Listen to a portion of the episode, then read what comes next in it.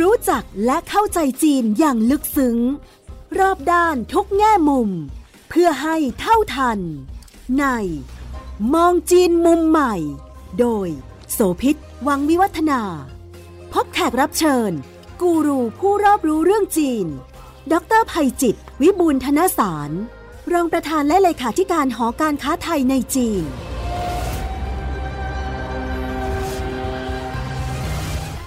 สวัสดีค่ะ สัปดาห์ที่ผ่านมาช่วง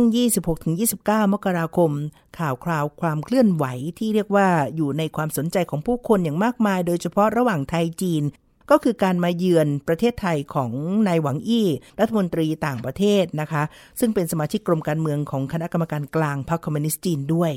มารอบนี้รัฐมนตรีต่างประเทศของจีน มีภารกิจที่ก็เดินทางต่อไปยังชาติอื่นในอาเซียนไปลาวด้วยเนี่ยนะคะ แต่ว่าสำหรับในไทย เรื่องที่คนกำลังรออยู่ ก็ได้รับการยืนยันคอนเฟิร์มแล้ว นั่นคือการยกเว้นวีซ่า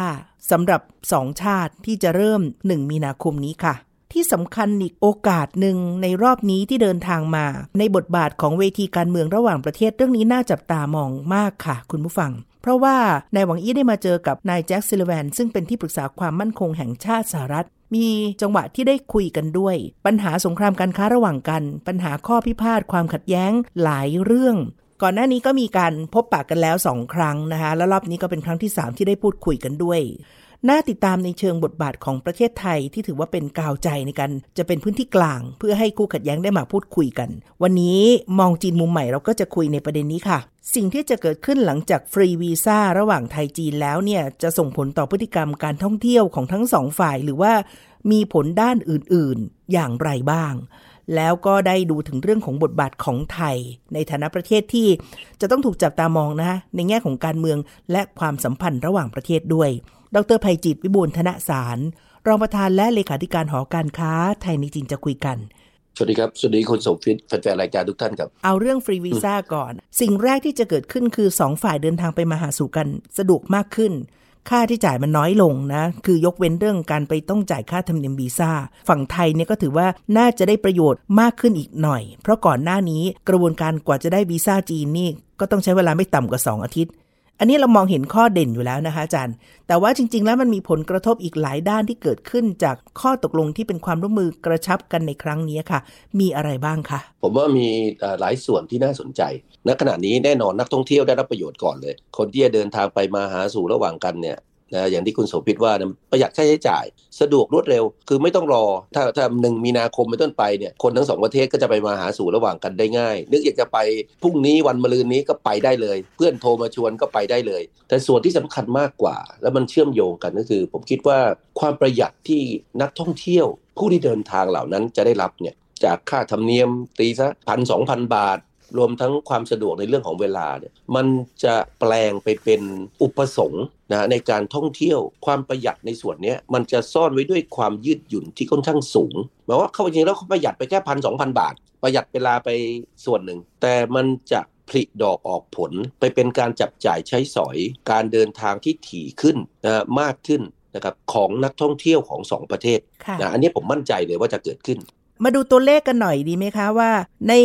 ข้อมูลที่สรุปมาจากกระทรวงการท่องเที่ยวและกีฬาเนี่ยค่ะบอกว่าปีที่แล้วนะ ปี 2566 ทั้งปี 1 มกราถึง 31 ธันวานักท่องเที่ยวต่างชาติเนี่ยมามากกว่า 28 ล้านคนทำรายได้มากกว่า 1.2 ล้านล้านบาท แต่ว่าในตอนนั้นเนี่ยจีนถือว่าเป็นสัดส่วนลำดับที่ 2 ที่รองจากมาเลเซีย แต่สำหรับต้นปีนี้ค่ะ เฉพาะแค่มกราคมยังไม่ถึงเดือนเนี่ยนะคะ21 วันเนี่ย มีนักท่องเที่ยวเข้ามาแล้วมากกว่า 2 ล้านคน จีนนี่มาอันดับแรกเลยนะคะ3แสนกว่าคน นี่เดี๋ยวต้องรอดูตัวเลขอีกทีหนึ่งคือหลังมีนาคมที่ว่าเนี่ยว่ามันจะกระเตื้องขึ้นมากขนาดไหน ทั้งขาไปคือเราออกไปแล้วก็ขาเข้าคือเขาเข้ามาด้วยนะคะอาจารย์ ซึ่งตัวนี้ก็น่าจะยืนยันกับที่อาจารย์บอกเมื่อสักครู่ว่า มันต้องถี่และมีปริมาณเพิ่มขึ้นแน่ๆค่ะ นี่มันเป็นประเด็นต่อเนื่องจากที่เราคุยกันในส่วนแรก คือวันนี้อารมณ์ความรู้สึกของนักเดินทางของสองประเทศนะคนของสองประเทศเนี่ยทั้งไทยและจีนเนี่ยนะโดยเฉพาะยิ่งฝั่งเมืองจีน อาจจะเดิมมีความกังวลใจ ต่อเรื่องความไม่ปลอดภัยต่อเรื่องบริการในการท่องเที่ยวอะไรก็ตามอะนะนะมันหายไปหมดเลย คนจีน search ข้อมูลนะจริงๆแล้วทั้งทั้งที่เขาเนี่ยเดินทางเข้ามาเที่ยวเมืองไทยได้อยู่แล้วเป็นวีซ่าฟรีอยู่แล้ว เพราะว่าตอนที่ท่านหวังอี้เข้ามานี่คือประกาศกลับกันใช่นะครับนะทำให้สถานะของประเทศไทยนะครับมีความชัดเจนขึ้นในหัวใจคนจีน คือยอดการวิว การเซิร์ชหาค้นหาถ้อยคำประเทศไทย เที่ยวเมืองไทย สถานที่ท่องเที่ยวจองที่พักจองตั๋วนะดีดขึ้นอย่างรวดเร็ว ปีนี้อาจจะเป็นเพราะที่เมืองจีนอาจจะอากาศหนาว อารมณ์ความรู้สึกที่คนจีนอยากจะมาเที่ยวอั้นมา 3 ปีตอนโควิด ปีที่แล้วอยากจะมาก็มีประเด็นปัญหา โอ้เพราะตอนนี้หลั่งไหลมา แล้วตรุษจีน ปีนี้ปีมังกรเนี่ยนะผมเชื่อว่าคนจีนจะมาเที่ยวเมืองไทยมากทีนี้พอเข้ามีนาคม ปัจจัยเชิงบวกที่มันเกิดขึ้นอีกส่วนหนึ่งที่น่าสนใจก็คือว่าสายการบินต่างๆ มันจะ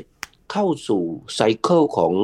รอบฤดูใบไม้ผลิซึ่งหลายสายการบินณขณะนี้เพิ่มจำนวนเที่ยวบิน สองสาเดือนก่อนหน้านี้เราบอกว่าโอ้มีข่าวออกบอกว่าไอ้ที่จองจองไว้เนี่ยยกเลิกใช่ไหมนะเพราะมันเป็นช่วงฤดูหนาว ตอนนี้เนี่ยหลายคนกลับ activate โคต้าการจอง แถมยังมี charter flight ที่กลับมาอย่างคึกคัก อันนี้ก็จะทำให้จำนวนนักท่องเที่ยวระหว่างกัน นะครับเพิ่มสูงขึ้นอย่างรวดเร็ว ซึ่งครับส่วนนี้มันได้รับอานิสงส์จากการยืนยันด้วยการเดินทางมาของคุณหวังอี้ทำให้คนจีนมั่นใจมากขึ้น เพราะว่าไทยเราเนี่ยด่วนชิงประกาศก่อนน่ะแต่ตอนนั้นน่ะจีนเขายังไม่ได้ตอบรับหรือมีคำยืนยันอย่างหนักแน่นเลยนะครับแล้วก็ในเวลานี้เนี่ยค่ะคุณผู้ฟังจริง ๆ แล้ว ก็เป็นช่วงเวลาที่คนจีนยังฟรีวีซ่าเข้าไทยมาได้จนถึงสิ้นเดือนกุมภาพันธ์ เพราะฉะนั้นฝั่งทางเขาเองเนี่ยการที่รัฐมนตรีต่างประเทศมา แล้วก็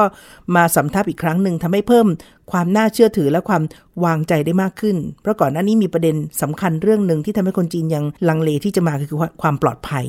ครับเราพูดกันในรายการมาหลายครั้งว่าใน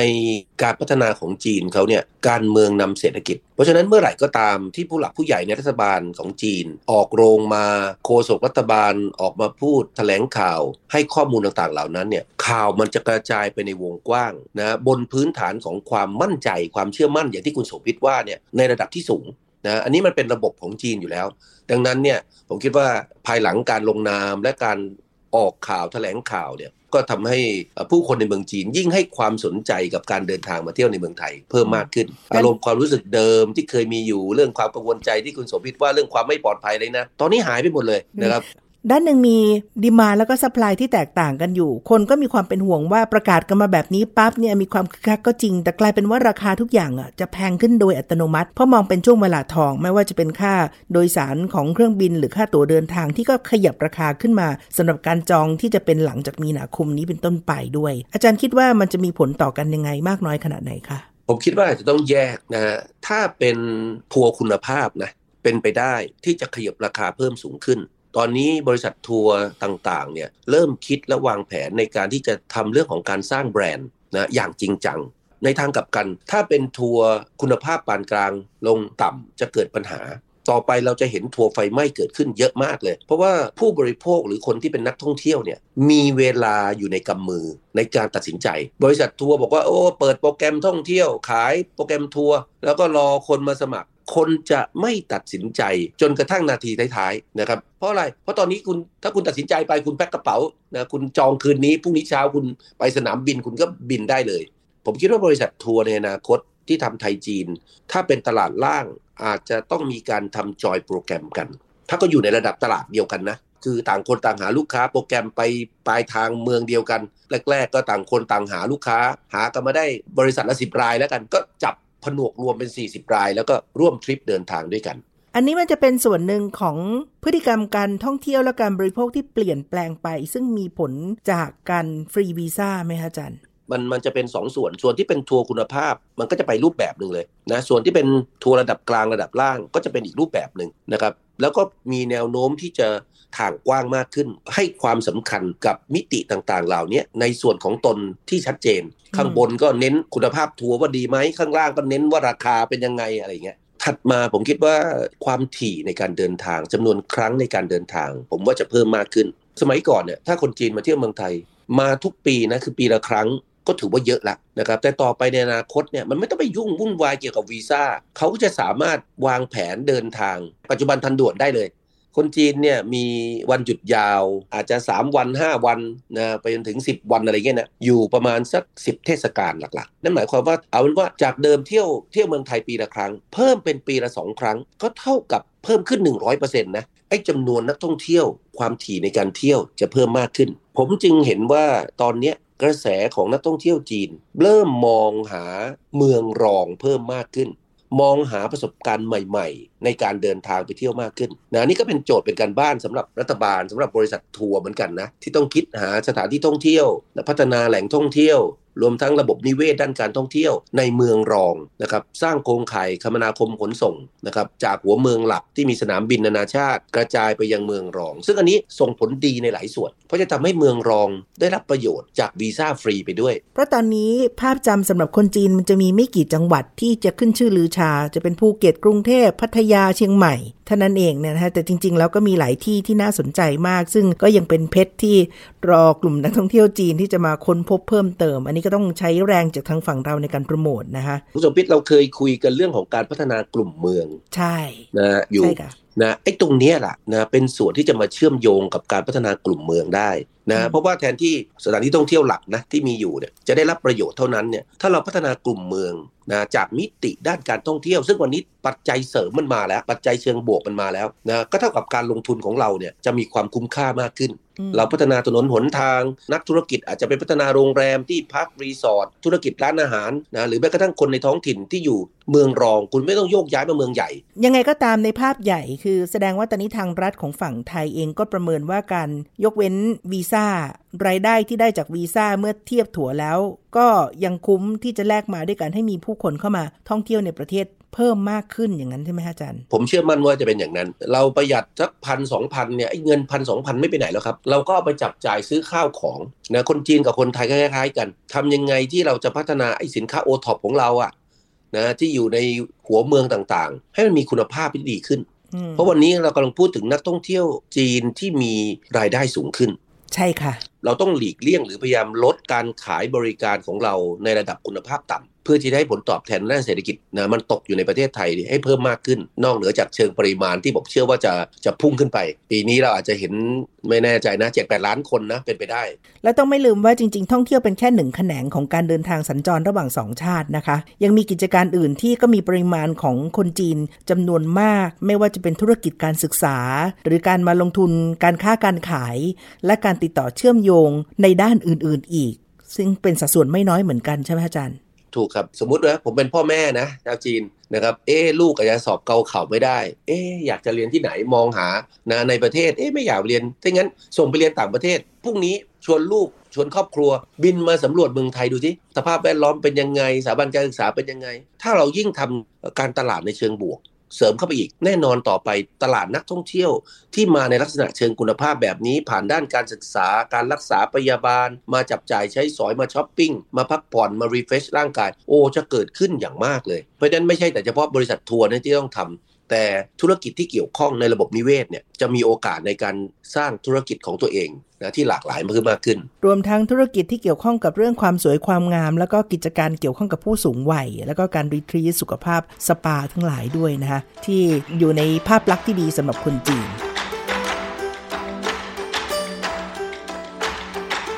อีกประเด็นที่อยู่ในความสนใจ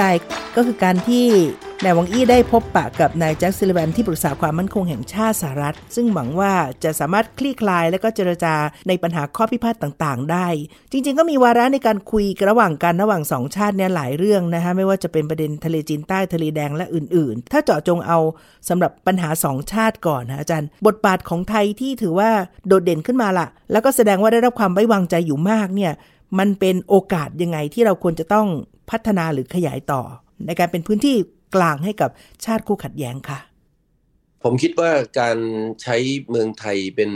เวทีในการพบปะของท่านหวังอี้ แล้วก็เจคซูลิเบนนะครับที่ปรึกษาด้านความมั่นคงของสหรัฐอเมริกาในครั้งนี้เนี่ยโอ้โห มีประโยชน์คุณอุปการมากมายเลย ทั้งระยะสั้นและระยะยาว คือถ้าเราย้อนกลับไปเนี่ยในช่วงหลายปีที่ผ่านมาเราต้องยอมรับว่าจุดยืนหรือว่าจะเรียกว่าภาพลักษณ์ของประเทศไทย ในเวทีระหว่างประเทศเราเนี่ยนะถดถอยลงในเชิงเปรียบเทียบ นะครับแต่การที่สองผู้นำที่ดูแลเรื่องความมั่นคงด้านการต่างประเทศต่าง ๆ ของจีนและสหรัฐ มาเลือกใช้ไทยเป็นเวทีกลางเนี่ยมันสะท้อนหลายอย่าง สะท้อนตอกย้ำว่าเออประเทศไทยนะได้รับความไว้วางใจจากมหาอำนาจโลกสองประเทศ คือทั้งจีนและสหรัฐอเมริกานะครับขณะเดียวกันสะท้อนว่าเฮ้ยประเทศไทยได้รับการยกระดับ นะในสายตาของเวทีโลก ไม่ต้องคิดอะไรมากนะ เอาแค่สองฝ่ายมาพบกันแล้วบอกมาเจอที่กรุงเทพประเทศไทย สื่อหลายล้านฉบับนะทั้งออนไลน์ออฟไลน์เนี่ยที่กระจายอยู่ทั่วโลกเนี่ยนะล้วนตีพิมพ์ข้อความต่างๆ เหล่านั้นโอ้โหเราโฆษณาอย่างฟรีโดยที่ไม่ต้องไม่ต้องนั่นเลยนะตรงเนี้ยจะทำให้ประเทศไทยมีภาพลักษณ์ที่ดีมากในเวทีระหว่างประเทศ ยิ่งกรณีนี้เนี่ยเราก็ทราบว่าจีนกับสหรัฐในห่วงหลังเนี่ย ก็ดูจะแฝงไว้ด้วยความขัดแย้งในหลายส่วน เราเลยไม่ใช่แต่เฉพาะเป็นเวทีทั่วๆไปนะ แต่เป็นเสมือนกาวใจ อย่างที่คุณโสภิตเกินไปเนี่ยว่าง่ายเหมือนกับเฮ้ยคุณกำลังจะแสดงบทบาทในการลดความขัดแย้งบนเวทีระหว่างประเทศนะซึ่งอาจจะเป็นจุดขายของประเทศไทยในระยะยาวก็ได้นะนะจากเดิมที่เราบอกว่าเราแค่วางตัวเป็นกลาง แต่ต่อไปในอนาคตเรามีมิติเชิงบวก ใครอยากจะใครขัดแย้งกันต่อไปมาหารือที่บ้านเรา อันนี้ก็จะทำให้ประเทศไทยเนี่ยมี จุดยืนที่สูงขึ้นในเวทีระหว่างประเทศ โดยเฉพาะยิ่งในมิติเรื่องของการเมืองและความมั่นคงอย่างชัดเจนค่ะเพราะว่าไทยก็ทำหน้าที่ในฐานะผู้อำนวยความสะดวก แล้วก็เอื้อพื้นที่เพื่อให้เกิดการเจราจากัน บทบาทในด้านของประเทศในฐานะความสัมพันธ์ระหว่างประเทศก็น่าจะ ถูกมองเห็นหรือได้รับการยอมรับมากขึ้น เพราะช่วงที่ผ่านมานี้ถดถอยจริงๆค่ะถ้าบอกว่าจะโดดเด่นก็ต้องถอยเป็นตั้งแต่ยุคของคุณสุรินทร์พิสุวรรณนะคะที่ได้มีบทบาทไปถึงเวทีโลก แล้วก็ในส่วนของบทบาทในอาเซียนไทยเองก็โดดเด่นอย่างน่าจับตามอง แล้วก็อีกยุคหนึ่งของคุณสุภชัยพานิชพักเนี่ยนะคะแต่ว่าตอนหลังมาเนี่ยก็ถือว่าเป็นช่วงที่แผ่วๆลง เพราะฉะนั้นในจังหวะตรงนี้เนี่ยไทยจะสามารถมีบทบาทอื่น เพิ่มเติมได้อีกบ้าง ในแง่ของการเป็นผู้ประสานหรือว่าทำให้เป็นพื้นที่กลางของการได้มาคุยกันนะคะอาจารย์ผมผมเชื่อมั่นนะฮะเพราะว่ามาถึงจุดนี้อย่างที่บอกแหละท่านท่านนายกรัฐมนตรีเนี่ยนะประกาศไปชัดเจนเลยด้วยความเป็นกลางของเราเราจะใช้จุดเนี้ยเป็นจุดเด่นนะครับ เพื่อจะให้เป็นเวทีในการพูดคุยหารือนะครับ ในการลดความขัดแย้งนะครับ ที่เกิดขึ้นบนเวทีโลก เราลองนั่งนึกสิทุกวันนี้สองปีที่ผ่านมานะเราพูดถึงสงครามรัสเซียยูเครนนะล่าสุดก็พูดถึงเรื่องของทะเลแดง หรือใกล้บ้านเราช่องแคบไต้หวันค่ะ ถ้าเรามีบทบาทในสิ่งต่างๆ เหล่านี้ แล้วทำให้มันคลี่คลายเนี่ย เรากำลังสร้างคุณูปการไม่ใช่ต่อประเทศประเทศไทยนะ เรากำลังสร้างคุณูปการนะต่อเศรษฐกิจและความมั่นคงของโลก เพราะวันนี้คนพูดถึงเลยบอกโอ้โหไอเหตุการณ์ต่างๆ ความขัดแย้งเหล่าเหล่านี้เนี่ย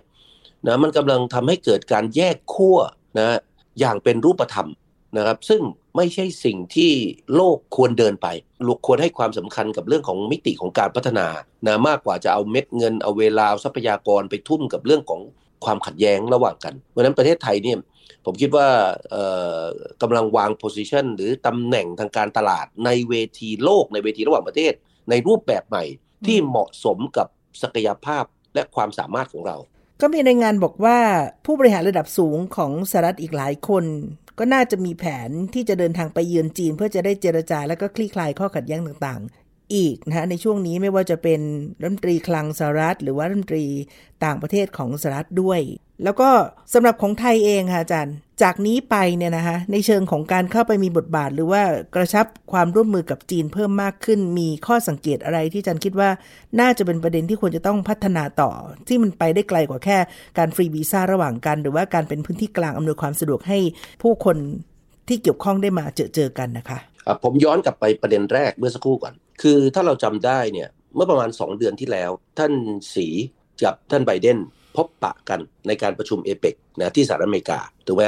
เพราะฉะนั้นผ่านไป 2 เดือนพอมาเข้าปีใหม่นะปีปฏิทินใหม่เนี่ยแน่นอนจีนและสหรัฐเนี่ยเขาก็จะเริ่มประชุมหารือ เพื่อให้การพูดคุยของสองผู้นำเนี่ยมันเรียกว่ามีการพัฒนามีความก้าวหน้าเคลื่อนตัวออกไป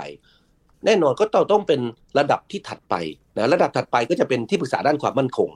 นะเพราะเหมือนกับมาทางสายการเมือง ให้ทั้งสองฝ่ายได้มาพูดกันก่อน เพราะอย่างที่คุณโสภิตเกินไปท่านหวังอี้เนี่ยดำรงตำแหน่ง 2ตำแหน่ง คือนอกจากรัฐมนตรีต่างประเทศแล้วเนี่ยท่านยังลงตำแหน่งเป็นเหมือนเอ่อเอ่อจะเรียกว่าเป็นหัวหน้าสำนักงานด้านการต่างประเทศกลางของพรรคคอมมิวนิสต์ด้วย ซึ่งเป็นตำแหน่งที่สูงกว่า รัฐมนตรีต่างประเทศอีกนะ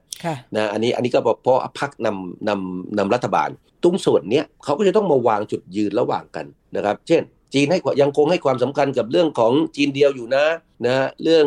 ช่องแคบไต้หวันเรื่องไต้หวันเป็นประเด็นอ่อนไหว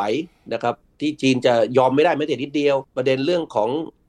รัสเซียยูเครนจะออกทางไหน ประเด็นทะเลแดงสหรัฐจะขอให้จีน ให้ความร่วมมือในการพูดคุยกับอิหร่านอะไรยังไง ลักษณะแบบนี้ต้องพูดคุย แล้วก็จะพูดคุยเลยเป็นถึงมิติทางด้านเศรษฐกิจอะไรต่างๆ เพราะว่าเดี๋ยวหลังตรุษจีนเนี่ยเจเน็ตเยเลนนะครับแล้วก็แอนโทนีบลิงเคนก็จะทยอยเดินทางเข้าไปนะครับเพื่อพูดคุยหารือประเด็นย่อยต่อยอดจากสิ่งต่างๆ เหล่านี้นะอันนี้ก็เป็นเหมือนกับการพูดคุยเรื่องใหญ่ที่จะต้องหยิบยกมาพูดคุยกันในห่วงปีนี้ พอเกิดอย่างนั้นปั๊บก็หมายความว่าอะไร หมายความว่าวันนี้เนี่ยนะเรากำลังจะเห็น